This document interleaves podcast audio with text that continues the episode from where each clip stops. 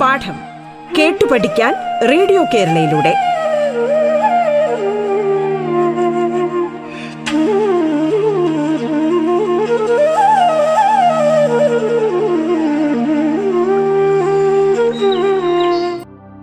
സംസ്ഥാന സർക്കാരിന്റെ internet radio ആയ റേഡിയോ കേരളയിൽ നിങ്ങൾ കേൾക്കുന്നത് പാഠം എന്ന പരിപാടിയാണ്.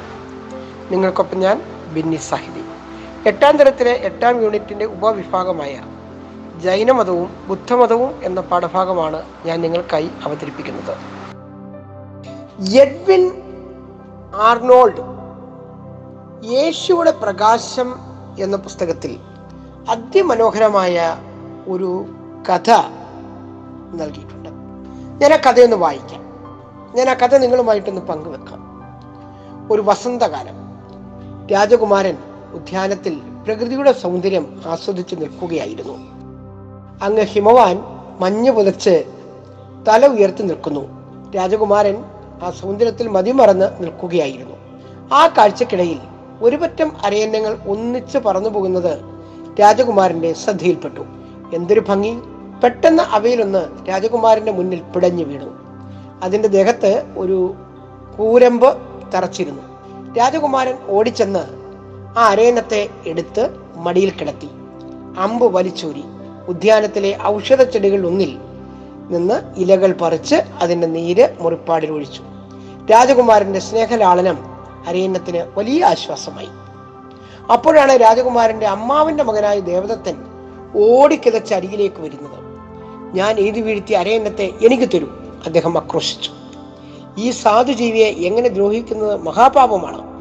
ഭൂമിയിലുള്ള ജീവജാലങ്ങൾക്കെല്ലാം ഇവിടെ സ്വതന്ത്രമായി ജീവിക്കാൻ അവകാശമുണ്ട്. ആരും ആരുടെയും ഉടമയല്ല രാജകുമാരൻ പറഞ്ഞു. തർക്കം മുത്തപ്പോൾ വിഷയം രാജസന്നിധിയിലെത്തി. ഇരുപക്ഷത്തെയും വാദങ്ങൾ കേട്ട ശേഷം രാജാവ് പറഞ്ഞു ശിക്ഷിക്കുന്നതിനേക്കാൾ അധികാരം രക്ഷിക്കുന്നവനാണ്. അതിനാൽ രാജകുമാരനാണ് അതിന്റെ ഉടമസ്ഥൻ. രാജകുമാരൻ അരയന്നത്തെ സ്വതന്ത്രമായി വിട്ടു. ഈ കഥ മുന്നോട്ട് വെക്കുന്ന സാരോപദേശം എന്താണ് എന്ന് നിങ്ങൾ ചിന്തിച്ചിട്ടുണ്ടോ? രാജസന്നിധിയിലെ തീർപ്പ് ആ വാക്ക് നിങ്ങൾ പ്രത്യേകമായി ശ്രദ്ധിക്കുക. രാജാവ് പറഞ്ഞു ശിക്ഷിക്കുന്നവനേക്കാൾ അധികാരം രക്ഷിക്കുന്നവനാണ്. റിപ്പീറ്റ് ശിക്ഷിക്കുന്നവനേക്കാൾ അധികാരം രക്ഷിക്കുന്നവനാണ്. അതിനാൽ രാജകുമാരനാണ് അതിന്റെ ഉടമസ്ഥൻ. രാജകുമാരൻ അരയന്നത്തെ സ്വതന്ത്രമായി വിട്ടു. ഇതിന്റെ സാരോപദേശത്തിനാണ് വളരെ പ്രസക്തമായ ചില ദർശനങ്ങൾ നൽകാനുള്ളത്. ആ ദർശനങ്ങളിലേക്കാണ് നമ്മൾ ഇന്ന് ചർച്ച കൊണ്ടുപോകുന്നത് അല്ലെങ്കിൽ പഠിക്കുവാൻ പോകുന്നത്. എല്ലാ ജീവ ജീവികളോടും കരുണ കാണിക്കണമെന്ന ഒരു പാഠമാണല്ലോ ഇവിടെ നിന്ന് ലഭിക്കുന്നത്. എന്താണ്? എല്ലാ ജീവികളോടും കരുണ കാണിക്കണം എന്നുള്ള ഒരു പാഠമാണ് അല്ലെങ്കിൽ ഒരു സാരോപദേശമാണ് ഈ കഥയിൽ നിന്നും നമുക്ക് ലഭിക്കുന്നത്. ഈ തത്വത്തെയാണ് അഹിംസ എന്ന് വിളിക്കുന്നത്. നമ്മൾ ഈ അഹിംസ പലപ്പോഴും കേട്ടിട്ടുള്ള ഒരു കാര്യമാണ്. ഗാന്ധിയുടെ പിന്നെ ജീവിതത്തിൽ മുഴുവൻ നിലനിന്നിട്ടുള്ള ഒരു കാര്യമാണ് അഹിംസ എന്ന് പറയുന്നത്. ആ സിദ്ധാന്തം. ആ സിദ്ധാന്തം എവിടെ നിന്നാണ് വന്നിട്ടുള്ളത് എന്നുള്ളതാണ് നമ്മൾ ചർച്ച ചെയ്യപ്പെടേണ്ടത്. നമുക്കതിലേക്ക് പോകാം. അഹിംസ പ്രധാന തത്വമായി സ്വീകരിച്ച ശ്രീബുദ്ധനാണ് ഈ കഥയിലെ രാജകുമാരൻ. അഹിംസ പ്രധാന തത്വമായി സ്വീകരിച്ച ശ്രീ ബുദ്ധനാണ് ഇവിടെ സൂചിപ്പിച്ച കഥയിലെ രാജകുമാരൻ. അദ്ദേഹമാണ് ബുദ്ധമതം സ്ഥാപിച്ചത്. ശ്രീബുദ്ധൻ എന്താ പറഞ്ഞത്? ദൈവത്തിന്റെ രഹസ്യങ്ങളെക്കുറിച്ച് എനിക്കറിയില്ല. എന്നാൽ മനുഷ്യന്റെ ദുരിതങ്ങൾ ദൈവത്തിന്റെ രഹസ്യങ്ങളെക്കുറിച്ച് എനിക്കറിയില്ല. എന്നാൽ മനുഷ്യന്റെ ദുരിതങ്ങൾ എനിക്കറിയാം. ഈ രണ്ട് വാക്കുകളിലൂടെ അനർത്ഥമാകുന്ന ചിന്ത എന്താണ് എന്ന് കൂട്ടുകാർ ഒന്ന് ചർച്ച ചെയ്ത് മനസ്സിലാക്കുക. ബുദ്ധന്റെ തത്വങ്ങളെയും കാഴ്ചപ്പാടുകളെയും കുറിച്ച് സൂചന തരുന്ന വരികളാണ് മുകളിൽ അല്ലെങ്കിൽ ഞാനിപ്പോൾ നിങ്ങളുടെ മുമ്പിൽ അവതരിപ്പിച്ചത്. ഇതിൽ നിന്ന് നമുക്ക് എന്തെല്ലാം കാര്യങ്ങൾ കണ്ടെത്താൻ കഴിയും? വരികൾ ഇതാണ്. ഒരിക്കൽ കൂടി പറയാം. ദൈവത്തിന്റെ രഹസ്യങ്ങളെ കുറിച്ച് എനിക്കറിയില്ല. എന്നാൽ മനുഷ്യന്റെ ദുരിതങ്ങൾ എനിക്ക് അറിയാം. ഇത് എന്തെല്ലാം ആശയങ്ങളാണ്? എന്തെല്ലാം തത്വങ്ങളാണ്? എന്തെല്ലാം കാഴ്ചപ്പാടുകളാണ് നമുക്ക് തുറന്നു തരുന്നത്? ഇതിന്റെ ജാലകം തുറക്കുമ്പോൾ നമുക്ക് എന്തെല്ലാം ആശയങ്ങളാണ് ലഭിക്കുന്നത് എന്നുള്ളതാണ് ഞാനിവിടെ ചോദിച്ച പ്രധാനപ്പെട്ട ചോദ്യം. നമുക്ക് ഉത്തരത്തിലേക്ക് കടന്നു വന്നാൽ മനുഷ്യന് പ്രാധാന്യം നൽകിയ ഒരു ആശയമാണിത്. കഷ്ടതകൾക്ക് പ്രയാസങ്ങൾക്ക് ദുരിതങ്ങൾക്ക് പ്രാധാന്യമുണ്ടായി. ഏതൊരു മനുഷ്യനും ഉണ്ടാകും ബുദ്ധിമുട്ടുകൾ ഉണ്ടാകും അവയിൽ നിന്ന് എങ്ങനെ കരകയറാം എന്നുള്ള ആശയമാണ് ഇവിടെ മുന്നോട്ട് വെക്കുന്നത്. ബി സി ആറാം നൂറ്റാണ്ടിൽ വളർന്നു വന്ന കാർഷിക വ്യവസ്ഥയ്ക്ക് അനുയോജ്യമായവയായിരുന്നു ഈ ചിന്തകൾ. ബുദ്ധമത തത്വങ്ങൾ. അഹിംസയായിരുന്നു അവയുടെ പ്രധാനം. ശ്രീബുദ്ധൻ കർമ്മത്തിന് വളരെയേറെ പ്രാധാന്യം നൽകി. കർമ്മം എന്ന് പറഞ്ഞാൽ എന്താണ്? പ്രവർത്തനങ്ങൾക്ക്. നമ്മുടെ സമൂഹത്തിൽ ഇന്ന് കാണുന്ന വിവിധ തരത്തിലുള്ള പ്രവർത്തനങ്ങളുണ്ട്. ഈ പ്രവർത്തനങ്ങൾക്ക് വലിയ പ്രാധാന്യം നൽകി. അതായത് മനുഷ്യർക്ക് തന്നെയായിരുന്നു ശ്രീബുദ്ധൻ ഏറ്റവും കൂടുതൽ പ്രാധാന്യം നൽകിയത്. ഭൂമിയിലെ ജീവിതം ദുഃഖപൂർണമാണെന്നും ആഗ്രഹങ്ങളാണ് എല്ലാ ദുഃഖങ്ങൾക്കും കാരണമെന്നും അദ്ദേഹം പറഞ്ഞു. നമ്മൾ ഈ ഭൂമിയിൽ ജീവിക്കുമ്പോൾ ഒരുപാട് ഒരുപാട് ദുഃഖങ്ങൾ ഉണ്ടാകുന്നു. ഈ ദുഃഖങ്ങൾ എങ്ങനെ ഉണ്ടായതാണ്? അയ്യോ അപ്പുറത്തെ വീട്ടിൽ എല്ലാ സൗകര്യങ്ങളും ഉണ്ട്. അവിടെ വലിയ കാറുണ്ട്. അവിടെ സമ്പൽ സമൃദ്ധമായ ചുറ്റുപാടാണുള്ളത്. അവിടുത്തെ എല്ലാവർക്കും ജോലിയുണ്ട്. ഇങ്ങനെയൊക്കെയുള്ള കാര്യങ്ങൾ മനുഷ്യ മനസ്സിലേക്ക് കടന്നു വരുന്നു. അങ്ങനെ ഒരുപാട് ഒരുപാട് ആഗ്രഹങ്ങൾ ഉണ്ടാകുന്നു. ഈ ആഗ്രഹങ്ങൾ ദുരാഗ്രഹങ്ങളിലേക്ക് വഴിതെളിക്കുന്നു എന്ന് ആര് പറയുകയാണ്? ശ്രീ ബുദ്ധൻ പറയുകയാണ്. അപ്പോൾ ആഗ്രഹങ്ങളാണ് ദുഃഖങ്ങൾക്ക് കാരണം. അപ്പോൾ നമ്മൾ എന്താ ചെയ്യേണ്ടത്? ആഗ്രഹങ്ങൾ വെടിയണം എന്നുള്ള ഒരു ചിന്തയാണ് അദ്ദേഹം കൊണ്ടുവരുന്നത്. മതചടങ്ങുകൾക്ക് പകരം എല്ലാ ദുഃഖങ്ങൾക്കും എന്താണ്? ആഗ്രഹങ്ങളാണല്ലോ. പ്രാർത്ഥനകളോ യാഗങ്ങളോ ആഗ്രഹങ്ങൾ കരുതി വരുത്തുന്നില്ല. അതിനാൽ മതചടങ്ങുകൾക്ക് പകരം വ്യക്തിയുടെ ധാർമ്മിക ജീവിതത്തിന് പ്രാധാന്യം നൽകണം. വ്യക്തിയുടെ ധാർമ്മിക ജീവിതത്തിന് പ്രാധാന്യം നൽകണം. ഇന്ത്യയ്ക്ക് അകത്തും പുറത്തും ബുദ്ധമതം ഈ ആശയം മുന്നോട്ട് വെച്ചതിനാൽ അതിവേഗമാണ് പ്രചരിച്ചത്. കാര്യം സാധാരണക്കാരനെയാണ് ആ, ശ്രീബുദ്ധൻ പ്രതിനിധാനം ചെയ്യുന്നതെന്ന് പറയുന്ന ഒരാശയം ലോകമെങ്ങും വ്യാപിക്കുവാൻ ആരംഭിച്ചു. പാലി ഭാഷയിൽ എഴുതിയ ത്രിപിടകങ്ങളിലാണ് ബുദ്ധമത തത്വങ്ങൾ പ്രധാനമായും ഉൾക്കൊള്ളിച്ചു.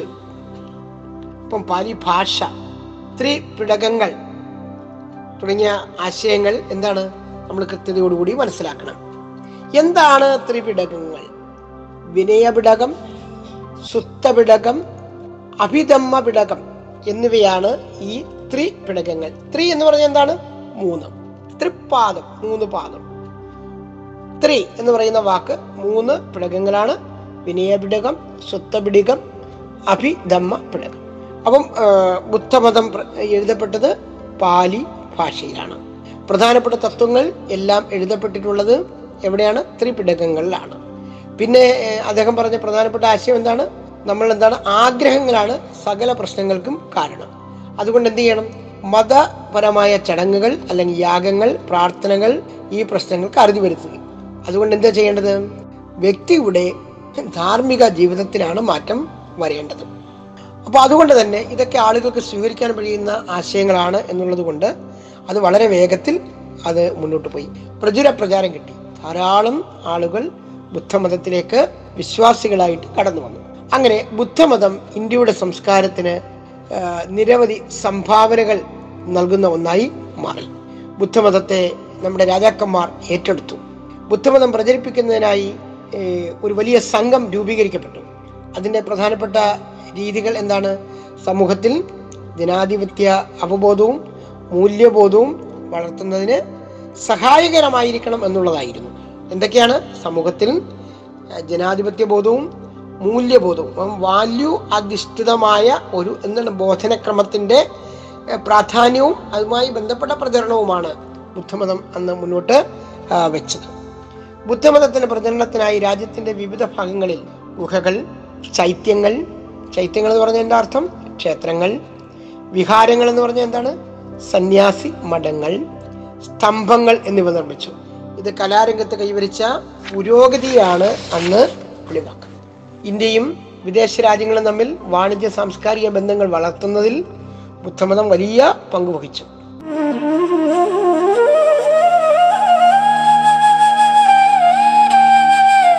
പാഠം കേട്ടു പഠിക്കാൻ റേഡിയോ കേരളയിലൂടെ. പാഠത്തിൽ ഇനി ഇടവേള.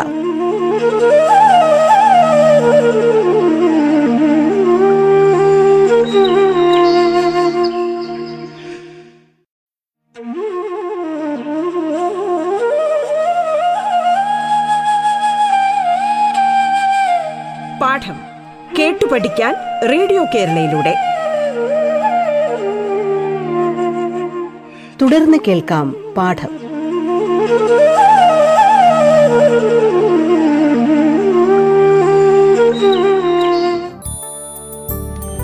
എട്ടാം ക്ലാസ്സിലെ സോഷ്യൽ സയൻസ് പാഠഭാഗത്തിലെ എട്ടാം അധ്യായത്തിലെ ഗംഗാ സമത സമതലത്തിലേക്ക് എന്ന അധ്യായത്തിലെ ജൈനമതവും ബുദ്ധമതവും എന്ന പാഠഭാഗമാണ് ഇപ്പോൾ നിങ്ങൾ കേട്ടുകൊണ്ടിരിക്കുന്നത്. നിങ്ങൾക്കൊപ്പം ഞാൻ ബിന്നി സാഹിതി വിദ്യാഭ്യാസ മേഖലയിലും ബുദ്ധമതം ഇന്ത്യയിൽ വലിയ മാറ്റങ്ങൾ സൃഷ്ടിച്ചു. ഇന്ത്യയുടെ വിദ്യാഭ്യാസ പുരോഗതിയിൽ ബുദ്ധവിഹാരങ്ങൾക്ക് വലിയ പങ്ക് വഹിച്ചിട്ടുണ്ട്. അത് രണ്ട് പ്രധാനപ്പെട്ട സർവകലാശാലകൾ ഉണ്ടായി. നളന്ദ തക്ഷശില വിക്രമശില തുടങ്ങിയ സർവകലാശാലകൾ ബുദ്ധമത പഠനത്തിന്റെയും വിദ്യാഭ്യാസത്തിന്റെയും പ്രധാന കേന്ദ്രങ്ങളായിട്ട് മാറി. ഏതൊക്കെയാണ്? നളന്ദ തക്ഷശില വിക്രമ ശില. അതുപോലെ അയൽ രാജ്യങ്ങൾ. Myanmar Japan China Sri Lanka Java Sumatra തുടങ്ങിയ രാജ്യങ്ങൾ ബുദ്ധമതത്തിന്റെ പ്രധാനപ്പെട്ട കേന്ദ്രങ്ങളായിട്ട് മാറി. ഇതെന്താണ്? നയതന്ത്രപരമായിട്ടും സാംസ്കാരികപരമായിട്ടും രാജ്യത്തെ ജനങ്ങളെ വളർത്തുവാൻ ഇത് ഉപകരിച്ചു. ഇത്രമാത്രം പുരോഗതിയിലേക്ക് കടന്നു വന്ന ബുദ്ധമതം കുറേ നാളുകൾക്ക് ശേഷം എന്ത് ചെയ്യുകയാണ്? ഒരു തളർച്ചയുടെ ഭാഗത്തേക്ക് പോകുന്നത് നമ്മൾ കാണാൻ സാധിച്ചു.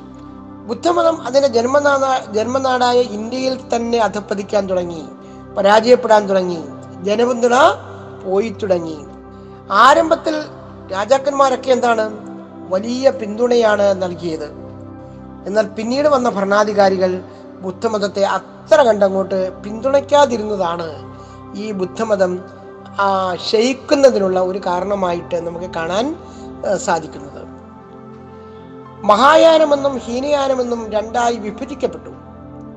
ബുദ്ധമതത്തിന്റെ ആകർഷണീയത നഷ്ടമായി. വൈദിക മതത്തിന്റെ പുനരുദ്ധാരവും ബുദ്ധമതത്തിന്റെ വളർച്ചയെ പ്രതികൂലമായി ബാധിച്ചു. ഒരു കാലഘട്ടത്തിൽ ശ്രീബുദ്ധൻ ഉയർത്തിയിരുന്ന ആശയങ്ങൾ പിൽക്കാലത്ത് വേണ്ടത്ര തരത്തിൽ സാംശീകരിക്കപ്പെടുകയോ അല്ലെങ്കിൽ സ്വീകാര്യത ലഭിക്കുകയോ ചെയ്യാത്ത സാഹചര്യത്തിൽ ബുദ്ധമതം എന്താണ്? ക്ഷയിക്കുന്ന ഒരു കാഴ്ചയും നമ്മുടെ രാജ്യത്ത് തന്നെ നമുക്ക് കാണാൻ സാധിച്ചു. ബുദ്ധമതം രണ്ടായിട്ട് മാറുകയാണ് ഹീനയാനവും മഹായാനവും. ശ്രീബുദ്ധന്റെ സമകാലികനായിരുന്ന വർത്തമാന മഹാവീരനാണ് എന്താണ്? ജൈനമതം പ്രചരിപ്പിക്കാൻ തുടങ്ങി. ജൈനമത വിശ്വാസമനുസരിച്ച് തീർത്ഥങ്കരന്മാരാണ് അതിന്റെ പ്രചരണം ഏറ്റെടുക്കുന്നത്. ഇരുപത്തിനാല് തീർത്ഥങ്കരന്മാരാണ് ഇവിടെ ഉള്ളത്. എവിടെയുള്ളത് ജൈനമതത്തിൽ ഉള്ളത്.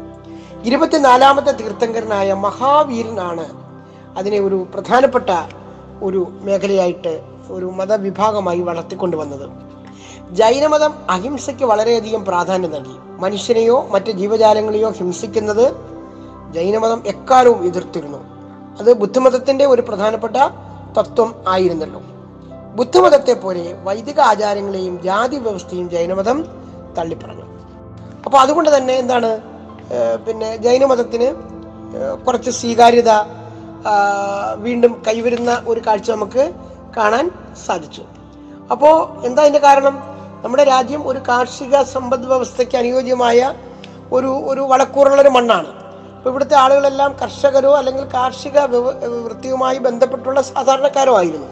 അപ്പൊ അതുകൊണ്ട് തന്നെ ജാതി വ്യവസ്ഥയെ തള്ളി പറഞ്ഞപ്പോൾ ധാരാളം ആളുകൾ നമ്മുടെ ജൈനമതത്തിന്റെ വിശ്വാസികളായിട്ട് മാറുന്നതിന് ഇടവന്നു. ജൈനമതം ഇന്ത്യയുടെ സാമൂഹിക ജീവിതത്തിൽ തന്നെ വലിയ മാറ്റങ്ങൾക്ക് കാരണം ആയി എന്നുള്ളതാണ് സത്യം. ശരിയായ വിശ്വാസം ശരിയായ അറിവ് ശരിയായ പ്രവൃത്തി എന്നിവയിൽ അധിഷ്ഠിതമാണ് ഇതിന്റെ തത്വം.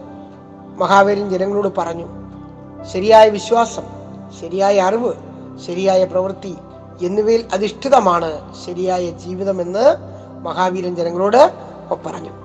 കളവ് പറയൽ കൊലപാതകം മോഷണം സ്വത്ത് സമ്പാദനം തുടങ്ങിയവ ജൈന സന്യമാ ജൈന സന്യാസിമാർക്ക് വിലക്കായിരുന്നു.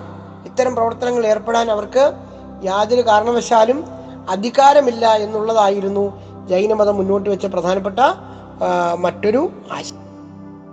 ജീവിതത്തിൽ അവർ ബ്രഹ്മചര്യം അനുഷ്ഠിക്കണമായിരുന്നു. ബ്രഹ്മചര്യം അവരുടെ ജീവിതത്തിന്റെ എന്താണ് പ്രധാനപ്പെട്ട ഒരു കാര്യം ആയിരുന്നു. ശിലാസ്തൂപങ്ങൾ ഗുഹാക്ഷേത്രങ്ങൾ പ്രതിമകൾ തുടങ്ങിയവയുടെ നിർമ്മാണത്തെ ജൈനമതം പ്രോത്സാഹിപ്പിച്ചു. ഇതിന് ഏറ്റവും നല്ല ഒരു ഉദാഹരണം എന്ന് പറയുന്നത് കർണാടകത്തിലെ ശ്രാവണ ബെൽഗോളയിലെ ഗോമതേശ്വര പ്രതിമ ആണ്. ഈ ഗോമതേശ്വര പ്രതിമയ്ക്ക് ഭയങ്കരമായ ഒരു പ്രാധാന്യം ജൈനമതത്തിൽ ഉണ്ടായി. ശ്വേതംബരന്മാർ ദിഗംബരന്മാർ എന്നിങ്ങനെ വീണ്ടും ജൈനമതം വിഭജിക്കപ്പെട്ടത് ജൈനമതത്തിന് ഒരു അധപ്പതനം ഉണ്ടാകുന്നതിനും ഇടയായി. ഹീനയാനം മഹായാനം പോലെ നമ്മുടെ ജൈനമതം എന്തായിട്ട് ശ്വേതംബരന്മാരെന്നും ദിഗംബരന്മാരെന്നും രണ്ടായി വിഭജിക്കപ്പെട്ടു. ഇതെന്താണ് അതിന്റെ പരാജയത്തിലേക്കാണ് നയിച്ചത്? ജൈനമതത്തിനും ബുദ്ധമതത്തിനും ഉണ്ടായിരുന്ന പൊതുവായ ചില സവിശേഷതകൾ എടുത്തു പറയേണ്ടതാണ്. എന്തൊക്കെയായിരിക്കാം ജൈനമതത്തിനും ബുദ്ധമതത്തിനും ഉണ്ടായിരുന്ന പൊതുവായ സവിശേഷതകൾ? ഈ ജൈനമതമായാലും ബുദ്ധമതമായാലും വളർന്നു വന്ന കാലഘട്ടം ബി സി ആറാം നൂറ്റാണ്ടിലാണ്. ബി സി ആറാം നൂറ്റാണ്ടിന്റെ പ്രധാനപ്പെട്ട പ്രവർത്തനം എന്തായിരുന്നു? പ്രധാനമായി ഉണ്ടായിരുന്ന ഒരു കാര്യം ഒരു പുതിയ കാർഷിക സമ്പദ് വ്യവസ്ഥ വളർന്നു വരുന്ന ഒരു കാലഘട്ടമായിരുന്നു. ഈ ഈ കൃഷിയുമായി ബന്ധപ്പെട്ട് മുന്നോട്ട് പോകുന്ന ആരാണ്? പണക്കാരല്ലല്ലോ. സാധാരണക്കാരാണ്. അപ്പോൾ സാധാരണക്കാരന്റെ ഇടയിൽ എന്താണ്? ഇത് ഈ രണ്ട് മതങ്ങളും പ്രചരിക്കപ്പെട്ടു. അവന്റെ ഭാഷയ്ക്ക് അവർ ഉപയോഗിച്ചു. എന്തായിരുന്നു അവന്റെ ഭാഷ? പാലി അതുപോലെ തന്നെ പ്രാകൃത് ഭാഷയിൽ ആശയങ്ങൾ പ്രചരിപ്പിച്ചു. അവനറിയാവുന്ന ഭാഷയിലൂടെ ആശയങ്ങൾ പ്രചരിപ്പിക്കപ്പെട്ടത് കൊണ്ടാണ് ഇത് വളരെ വേഗത്തിൽ എന്ത് ചെയ്തത്? വളർന്ന് പന്തലിച്ചത്. അപ്പൊ ഇന്ത്യയുടെ സമൂഹത്തിനും സംസ്കാരത്തിനും ജൈനമതവും ബുദ്ധമതവും നൽകിയ സംഭാവനകളാണ് നമ്മളിവിടെ പരീക്ഷയ്ക്ക് അല്ലെങ്കിൽ പോയിന്റ് എക്സാമിനേഷൻ പോയിന്റ് ഓഫ് വ്യൂവിലൂടെ പ്രധാനമായും ചർച്ച ചെയ്യപ്പെടേണ്ട കാര്യം. അതുപോലെ തന്നെ നിങ്ങൾ മറ്റൊരു കാര്യം ചെയ്യേണ്ടത് ശ്രീബുദ്ധനുമായും മഹാവീരനുമായും ബന്ധപ്പെട്ട ചില സ്ഥലങ്ങൾ കണ്ടെത്തണം. ഗൂഗിൾ വഴിയും പാഠപുസ്തകത്തിലെ ചിത്രങ്ങൾ വഴിയും ഒക്കെ നമുക്ക് ആ പടങ്ങൾ കണ്ടെത്താൻ സാധിക്കും. ഞാൻ ചില സ്ഥലങ്ങളുടെ പേരുകൾ പറയാം. വൈശാലി ബോധഗയ കുശിനഗരം ലുംഭിനി പാവപ്പുതി സാരനാഥ് തുടങ്ങിയ സ്ഥലങ്ങൾ. ഇനി ഇനി ധാരാളം സ്ഥലങ്ങളുണ്ട്. ഇത്തരത്തിലുള്ള സ്ഥലങ്ങൾ ഒന്ന് കണ്ടെത്തി ഒന്ന് പട്ടികപ്പെടുത്തുന്നത് ഈ പാഠഭാഗം നന്നായി മനസ്സിലാക്കുന്നതിന് ഉപകരിക്കും. ഈ ഓരോ സ്ഥലത്ത് ഇപ്പൊ ബുദ്ധഗയയുടെ പ്രാധാന്യം എന്താണ്? അങ്ങനെ ഓരോ സ്ഥലത്തിന്റെയും പ്രാധാന്യവും കൂടി കണ്ടെത്തി ഒരു കുറിപ്പ് എഴുതുന്നത് വളരെ നല്ലതാണ്. അപ്പൊ ആ രീതിയിലേക്ക് നമുക്ക് ഈ പാഠഭാഗത്തിലെ ഏറ്റവും പ്രധാനപ്പെട്ട ജൈനമതത്തിന്റെയും അതുപോലെ തന്നെ ബുദ്ധമതത്തിന്റെയും പ്രാധാന്യവും വളർച്ചയും അവ മുന്നോട്ട് വെക്കുന്ന ആശയങ്ങളും തത്വങ്ങളും ഉൾക്കൊള്ളാൻ സാധിക്കണം.